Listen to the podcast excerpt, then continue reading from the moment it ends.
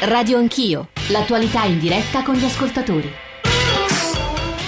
Sono le 9.34, bentornati all'ascolto di Radio Anch'io, Radio Anch'io che anche per eh, rispondere a una richiesta che ci era venuta nei mesi scorsi da parte degli ascoltatori parla di carcere dall'interno di un carcere. Siamo nel carcere di Augusta Brucoli, provincia di Siracusa, Sicilia, un carcere che abbiamo provato, cominciato a descrivere nella prima parte della trasmissione a poche ore dalle parole di Papa Francesco sul carcere, tanti punti sui quali abbiamo tra l'altro insistito con il ministro Orlando eh, poco fa, il tema dell'ergastolo, il tema della custodia cautelare, il tema della dignità di chi sta in carcere. Devo dire che si stanno, non dico fronteggiando, ma insomma è abbastanza percepibile una distanza fra eh, la rieducazione, in qualche modo la misericordia che mi pareva presente nelle parole di Papa Francesco e delle righe delle parole di alcuni ascoltatori molto molto dure, comprensibili, peraltro ci dice, ci hanno detto poco fa anche qui il direttore del carcere di Augusta eh, Brucoli, così come stavo leggendo una serie di post sul nostro profilo su Facebook che dicevano ma perché a quei, ecco, a quei carcerati che state intervistando, che sono assassini, che con tanto amore, immagino sia sarcastico Nicola, insegna il bene a suo figlio, perché non gli chiedete di quale reato si era macchiato? Perché non potevamo chiedere, è una questione di, di sono delle regole interne, quindi non è che abbiamo evitato di chiederglielo per pudore, ma perché semplicemente non si può fare. 800 05 0001 per intervenire in diretta a Radio Anch'io e poi 335 699 2949 per i vostri messaggi dagli ascoltatori, poi dalle storie e dalle voci di chi è accanto a me qui nel carcere ripartiremo. Gianni dalla Sardegna, buongiorno e benvenuto. Gianni ci sente? Buongiorno a lei. Sì. Pronto? Prego, sì, si può intervenire. Sì, buongiorno, buongiorno a tutti.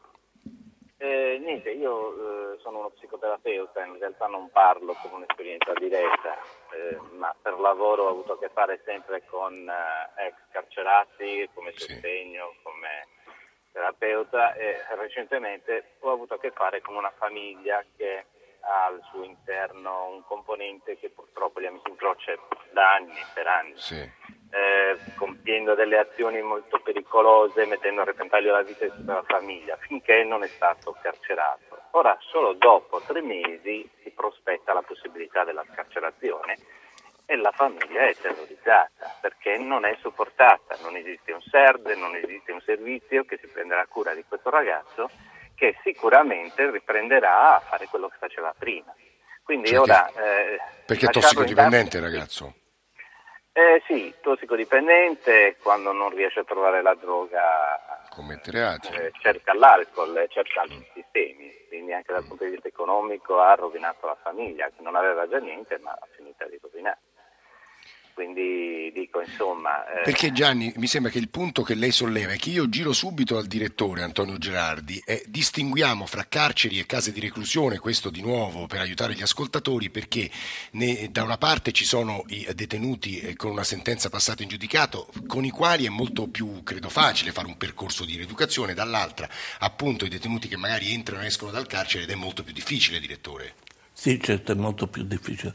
La nostra esperienza questo istituto e i suoi condannati, perché questa è una cosa di reclusione, quindi il nostro impegno è su queste. Ovviamente è chiaro che ehm, la presenza duratura di una persona rende più facile la conoscenza e anche gli interventi. Luciana da Roma, buongiorno, benvenuta. Luciana ci sente? Buongiorno a lei. Credo sia la responsabile cultura di, un, di A Roma Insieme, che è un'associazione che si occupa di rieducazione in carcere, se non sbaglio. A, no, Ro- a Roma insieme le da Colombini, sì. sì. E volevo dire questo, so di avere poco tempo, quindi vado rapida. eh, la, intanto grazie per una trasmissione come questa, fatta da un carcere che pone i problemi reali e urgenti oggi. Volevo solo allargare un po' eh, il, il riflettore eh, su un campo più ampio, collocare sì. il carcere dentro una cornice più ampia.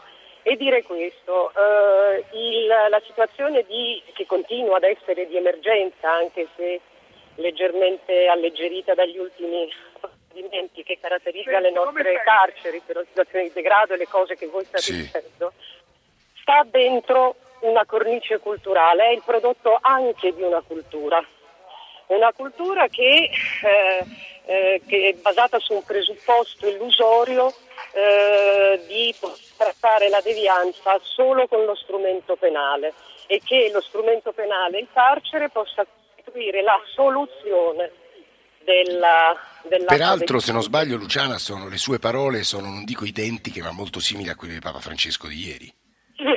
Esattamente, e questo, eh sì, e questo naturalmente sono lusingata eh, da, da, da, questo accostamento. Però per essere molto pratici Luciana, perché gli ascoltatori ci chiedono anche chiarezza, sì. che significa non usare solo lo strumento penale?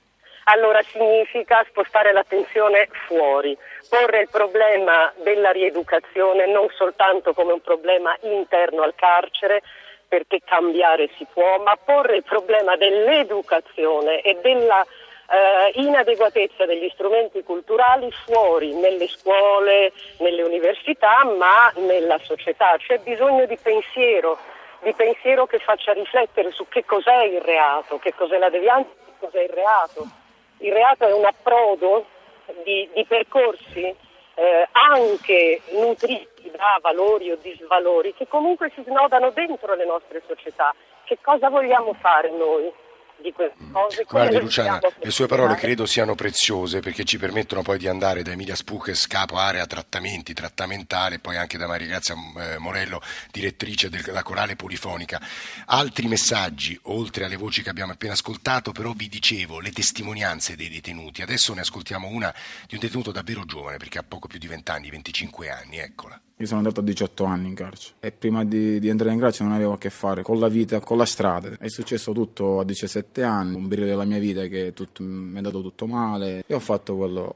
Ho sbagliato. Quando sono arrivato in carcere devi imparare a, a stringere i denti, devi essere comunque un po', un po', riservato, un po' non devi scherzare con nessuno, ti devi fare sempre tuo. È il racconto di Giorgio, 25enne della provincia di Ragusa. Giorgio è nel carcere di Augusta dal 2010, qui si è diplomato perito elettronico e lavora come fabbro nell'officina dell'istituto di pena. Io ho altri dieci anni ancora da fare, però ora penso più positivamente perché dopo sette anni mi sento miracolato perché comunque con i reati che ho io, con la pena che ho io, ad andare a metà pena, andare subito in permesso non è, non è facile. Lei ha una figlia di 8 anni, com'è il rapporto con lei? E mia figlia l'ho lasciata che aveva 4 mesi, ho iniziato a conoscerla veramente il giorno che sono andato in permesso, il primo permesso un anno fa e ogni giorno che passa tutte e due ci, ci conosciamo sempre di più e, e, viviamo dei momenti particolari insieme. I rapporti con uh, gli agenti? All'inizio magari c'è solo buongiorno e buonasera, poi magari tu prendi un altro, un altro, un altro altro tipo di rapporto. Magari ti dà dei, dei consigli, mi raccomando, quando esci in permesso, stai sempre attento, di apprendere il lavoro, magari ti può servire per il futuro. Quindi poi alla fine ti danno dei consigli che magari all'inizio della tua vita non hai avuto dalle persone che magari dovevano darteli, ma te li danno magari qua in questi... La famiglia? Eh, la famiglia. Certe cose bisogna dirle ai figli giorno dopo giorno, bisogna ricordargli che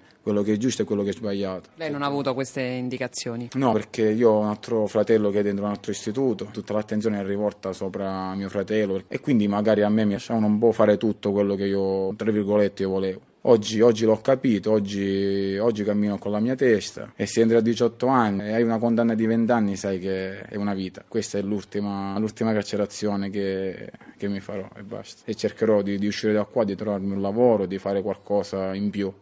Sono le 9.43, altre voci di ascoltatori per rendere il più corale possibile la trasmissione di stamane in diretta da un carcere, da Brucoli, Augusta in Sicilia. Federico ci scrive sulla nostra pagina, il nostro profilo Facebook, serve equilibrio e realismo, bene a tutto ciò che eleva l'animo umano e può restituire alla società persone migliori, senza tuttavia dimenticare mai il dolore a volte straziante delle vittime. Equilibrio e realismo, così come c'era Lucia che invece citava un'esperienza molto interessante del carcere di Belluno, c'è anche un indirizzo al quale ci rimanda e che noi cercheremo di pubblicare sul nostro sito e poi ancora salve Manuel, io vivo a Copenaghen, qui carcerati, peraltro il direttore poco fa mi citava un caso spagnolo che è bene che poi ci ripeta, vivo a Copenaghen, qui i carcerati hanno la televisione in camera e hanno la camera singola, qui c'è qualcuno con la camera singola della televisione, scusi direttore?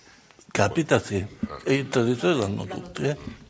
Altro messaggio, un mio amico è stato ucciso in una rapina ed era l'unico sostentamento della famiglia, pertanto oltre alla perdita del padre i figli non hanno potuto continuare gli studi e nessuno di quelli che vanno a fare le, la passerella nelle carceri e nemmeno la Chiesa ha aiutato la famiglia della vittima, tanto che la moglie poi si è suicidata. Basta parlare di Caino e mai di Abele. Fabio da Livorno, il nostro diritto penale è una vera e propria istigazione a delinquere, niente certezza della pena ma anzi certezza della non pena, dobbiamo abolire la legge Gozzini che in realtà è stata, credo, ora lo dico, ma insomma non voglio dare giudizi di valore, uno dei pochi progressi di questo benedetto paese, ma insomma raccontiamo cosa si fa in questo benedetto paese, in questo particolare carcere. Emilia Spuches, capo area trattamentale, raccontiamo poi che fate di diverso. Forse. Buongiorno. Buongiorno. Noi eh, offriamo delle opportunità ai detenuti proprio per non lasciarli inoperosi. E abbiamo diversi detenuti che frequentano la scuola, magari eh, non hanno colto questa occasione quando erano in libertà. Eh, parliamo anche di detenuti giovani che non hanno neanche la licenza media e quindi partiamo già dalle scuole elementari, la scuola media e poi abbiamo due scuole superiori, la scuola Ipsia e la scuola Geometra. abbiamo 166 detenuti eh, che frequentano la scuola, tra la scuola elementare e la scuola media, eh, 75 che frequentano la scuola superiore, mh, compresa appunto il geometra, abbiamo eh, tre detenuti che eh, studiano, ehm, fanno studi universitari, ah. eh, un detenuto si sta laureando in eh, giurisprudenza, eh, ha già fatto la laurea di primo livello e sta completando la specialistica, è un detenuto che si sta laureando all'Accademia delle Belle Arti, è un detenuto che si sta laureando alle, in Scienze della Formazione.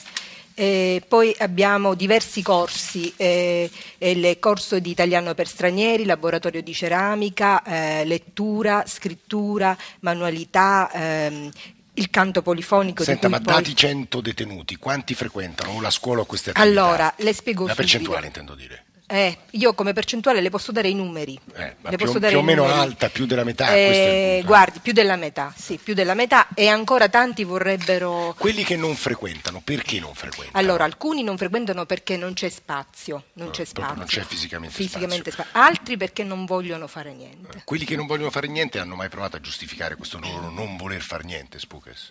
Guardi, eh, Vabbè, nella vita ci sta, ci sta Ci che sta. uno non voglia, non voglia fare niente. E Maria Grazia Morello, direttore della Corale Polifonica, il coro, la musica. So che capisco che ora gli ascoltatori sono certo che ci manderanno gli sms, vi state lì a baloccare con questi temi di, di evasione, di musica, e tuttavia immagino che invece anche un coro abbia una sua funzione. Il coro sì, ha una, scusate, No, ha una sua funzione, una funzione anche molto importante. E, loro scelgono dei brani, o li scelgono loro o suggeriti veramente abilmente da noi, dalla, dalla direzione, e brani con un valore eh, molto forte, un valore straordinario, brani che raccontano tante volte anche le loro storie e quando cantano loro sono dentro le loro storie. E questo noi lo riscontriamo costantemente anche durante i concerti, il, pu- il pubblico è assolutamente rapito da, da- da come i ragazzi eh, interpretano questi brani, hanno sempre qualcosa in più, hanno sempre un'aggiunta in più, perché loro vivono non ogni nota, ma ogni parola che raccontano. E questo, questo racconto mus- musicale eh, racconta le loro vite, le loro storie, Assolutamente sì, una specie di autoanalisi però sì. esibita, quindi ha Sì, una funzione eh, psicologica, lo dico da profano, però credo importante. Spesso loro mi chiedono, eh, mi fai cantare questo brano? Io vado ad analizzare il brano, poi mi piace anche spiegare cosa vanno a cantare e mi rendo conto che è un brano che racconta una parte di se stesso. Eh, questo è un elemento, credo, importantissimo. Ci sono altri ascoltatori che aspettano di intervenire, ma c'è una voce che volevamo farvi ascoltare perché so essere una voce severa sul mondo del carcere, da- dall'altra parte rispetto alle voci che, abbiamo, che ho letto di ascoltatori, perché è la voce del conduttore di Radio Carcere, che è una nobile trasmissione di Radio Radicale, Riccardo Arena. Buongiorno Arena, benvenuto. Eh, ciao Giorgio, buongiorno. Perché stiamo cercando di raccontare un carcere che ora non voglio esagerare e definire modello, ma so che invece anche a fronte arena delle cose che tu, che tu studi, che tu racconti nella tua trasmissione, il fatto che ci sono 10.000 detenuti in meno nelle carceri italiane rispetto a due anni fa per una serie di passaggi che noi abbiamo raccontato, la Fini Giovanardi eh, dichiarata anticostituzionale, il cosiddetto svuota carceri, la sentenza Torreggiani, ora non entriamo nel dettaglio, ma insomma però voi non siete soddisfatti ancora Arena, perché? No, eh, no, è che- beh, insomma, eh, non è da essere soddisfatti o meno. c'è stato un calo di popolazione detenuta causato, come detto giustamente te, soprattutto dal combinato disposto della sentenza della consulta sulla Fini Giovanardi e della sentenza delle sezioni unite della Cassazione sempre su questa normativa. La svuota carceri ha svuotato niente, cioè le varie svuota carceri non hanno contribuito per nulla a questo miglioramento e non è che eh, non si è soddisfatti, ora si sta un pochino meno peggio nelle carceri, c'è un pochino meno tortura, ma eh, voglio ricordare che ci sono sempre 15.000 detenuti in più rispetto alla capienza regolamentare e 15.000 detenuti non sono pochi.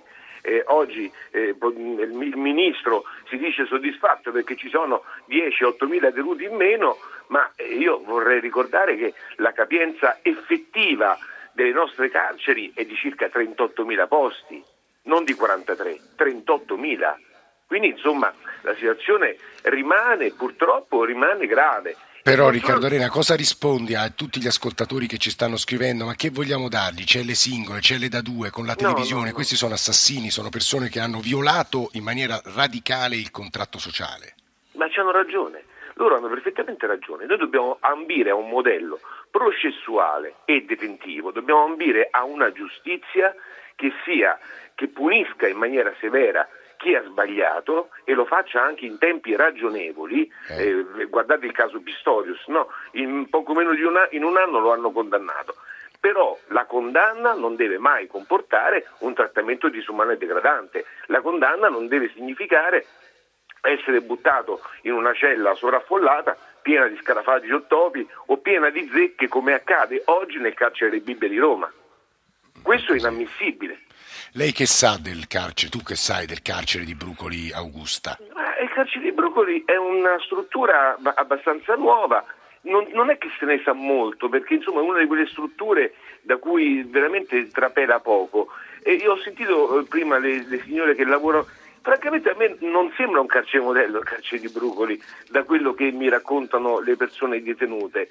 E si vive in due, in tre, in celle singole, Mm, molti non, eh, dice lavorano, ma lavoro, quanti sono quelli che fanno un lavoro veramente utile per la libertà a Brucoli? Secondo me sono pochissimi. Cioè il lavoro non, non deve essere soltanto fare lo scopino o il portaditto, il lavoro per il detenuto è fondamentale perché gli dà un'occasione di scelta, di cambiamento lo Stato gli dimostra, gli dà un'occasione per vedere, vedi, oggi fino adesso hai fatto il criminale, ti faccio vedere come si fa l'idraulico perché domani attraverso la pena potresti cambiare vita. Ecco, quanti nel carcere di Brucoli fanno un'attività Riccardo, lavorativa? Ho posto una domanda chiarissima, direttore.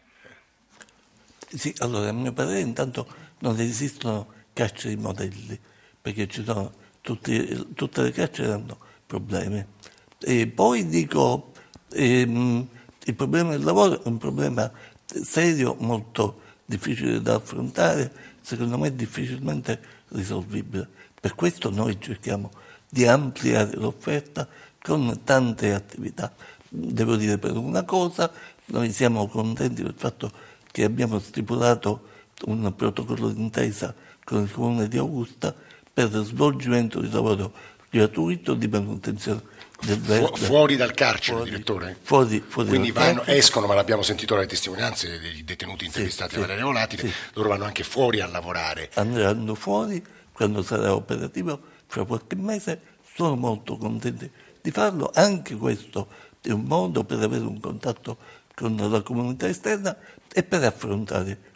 Vice direttrice, e poi vado agli ascoltatori che ci stanno aspettando. Diceva il ministro poco fa il tasso di recidiva italiano è tra i più alti d'Europa. Qui che, che, che numeri avete? Cioè li rivedete gli, spesso i detenuti che lasciano questo carcere? Guardi, io in, è 17 anni che presto servizio in questo istituto eh. e le devo dire che non ne ho visti molti Tornare. ritornare. Poi se non sono ritornati qui o sono ritornati, ma mm, non... Felice da Bari, buongiorno e benvenuto. Buongiorno. Che ci dice? Niente, io sono, voglio dire a queste persone che stanno parlando che sembrano che loro non vivono in Italia, secondo il mio punto di vista. Io dico una cosa, io sono un artigiano e eh, un mio dipendente sette anni fa ha avuto la mia fiducia di entrare in laboratorio, le chiavi, dopo un po' di tempo mi ha rubato le attrezzature, tutte queste cose qua. Sono sette anni, sette anni che stiamo con gli avvocati perché questa persona deve pagare questa mia fiducia, questo, questo fatto. Eh. E, e, non si è ancora risolto. La cosa più grave Beh, questo è il processo, persona... questo però riguarda il processo, Felice, non no, riguarda... il processo, sì, eh. sì, il processo, perché eh, noi siamo riusciti a trovare lui con, con, con le attrezzature, quindi è stato, è stato, incriminato come ricettatore, non come ladro, perché lui eh. ci aveva in mano. Sì, e lei dice che non è stato ancora condannato e non ancora è ancora non stato condannato. Sì. Il problema che io parlo eh. è che questa persona, siccome eh, i dipendenti, i suoi colleghi sono venuti a testimoniare, si è permesso, perché è a piede libero, eh. si è permesso di andare a minacciare, è andato anche a minacciare, a farsi vedere da mio figlio a scuola, tutta questa serie di cose. Io voglio dire, queste persone qui devono innanzitutto Deve, la legge deve essere rispettata eh. e non deve essere interpretata. Perché in dice, Italia molte Però leggi... lei sta facendo un discorso, a mio modestissimo parere, se posso usare questa espressione persino, persino, abusata, che riguarda il prima del carcere. Noi stiamo ragionando, anche i nostri sì, sì, ospiti no, in realtà... Ma voglio, eh. voglio, dire il fatto del carcere, che eh. queste persone, se c'è la recidiva, è perché non vengono trattati da carcerati. Io, per il mio punto di vista, queste persone quando vanno in carcere... Ah, ecco, cioè, mesi, vengono trattati troppo bene, ci sta dicendo lei, Felice. Bene, troppo bene, eh, secondo me... Cioè, perché, sta ribaltando completamente l'argomento. No, chiarissimo, se... Felice. Sì, sì, sì no, che è stato chiarissimo il suo punto. Vorrei sentire anche Pier Francesco, che ci chiama dalla Calabria, che credo sia un imprenditore che ha spostato la sua azienda in carcere. Pier Francesco è così? Sì, buongiorno. A lei. Grazie, ascolti, io praticamente le volevo, dire che, le volevo dire che sono cinque anni che operiamo direttamente nel penitenziario di Rossano con manodopera esclusivamente dei detenuti e che grazie al direttore Giuseppe Carrà e all'amministrazione penitenziaria stiamo cercando di ampliare la produzione. Ma che fate materialmente? Ceramiche artistiche e vestoviglierie che copriamo a livello nazionale e al momento ci vorremmo espandere pure a livello europeo. Scusi, ma lei lavorava anche prima senza detenuti e poi ha deciso io, di entrare sì, in carcere? Io lavoravo senza detenuti, infatti ho due aziende, una ubicata nel penitenziario e l'altra all'esterno. Eh. E quella del penitenziario facciamo un prodotto, un semilavorato che poi rifiniamo all'esterno. Eh, I ragazzi che lavorano con me, eh, perché io li chiamo ragazzi ormai perché sì. sono operai, non li vedo più come detenuti, hanno delle capacità mh, incredibili. Eh, loro di fatto sono pure responsabili di produzione, io vado all'interno, ogni tanto do le disposizioni e trovo tutto il materiale pronto. Pier Francesco lei li retribuisce, spero. Sì, sì, noi li rivendiamo, loro sono assunti da me, infatti io li retribuisco, a fine mese non vedono l'ora di mandare lo stipendio a casa, le dico di più, alcuni che sono usciti non hanno più reciso, eh, vengono seguiti da me pure all'esterno, è una realtà Beh, vivente, dire, siamo una delle poche aziende Devo dire che questa è un'esperienza di grande interesse. L'ultima domanda prima di dare la parola al GR1 delle 10 a Marzia Calcaterra, commissario capo della Polizia Penitenziaria. Felice da Bari ci diceva se il carcere fosse veramente duro io non tornerei a commettere un reato. Ribalta un po' quello che abbiamo ascoltato sinora. Il carcere, innanzitutto l'abbiamo detto, toglie la libertà, quindi eh, già questo diciamo, fa comprendere che il carcere è duro, perché ognuno di noi può pensare come si sta senza la libertà ed è questo sufficiente a far comprendere la durezza del carcere. Calcaterra, qui non ci sono donne detenute, sono no, tutti uomini. No, no, no, no. È difficile, per, ci sono molti agenti donne invece, eh, Nove unità su 197. È, è difficile misurarsi con diciamo, un, un, genere sessuale diverso, anche, insomma, sono uomini rotti a tutte le esperienze, diciamo così, eh, per una mm, donna. Ma forse all'inizio dai stato... tratti molto gentili come i suoi. All'inizio forse sì, ma eh, penso sia una difficoltà un po' che si incontra eh, in tutti gli ambienti lavorativi, magari a maggior percentuale maschile piuttosto che femminile. Poi eh, il rapporto con la popolazione detenuta è sempre stato sereno, mh, mm, sin dall'inizio. Perché ma comunque... quando le celle sono aperte, davvero l'ultima cosa, voi state lì a controllare quello che succede, suppongo. Noi facciamo osservazione, quindi eh, i detenuti fuori dalle celle sono comunque sottoposti alla, all'osservazione del personale. Ma scoppiano spesso risse, c'è il rischio di violenze? Eh, I rischi ci sono, però possiamo dire che appunto soprattutto da quando ci sono le celle aperte la percentuale è molto diminuita, ma moltissimo.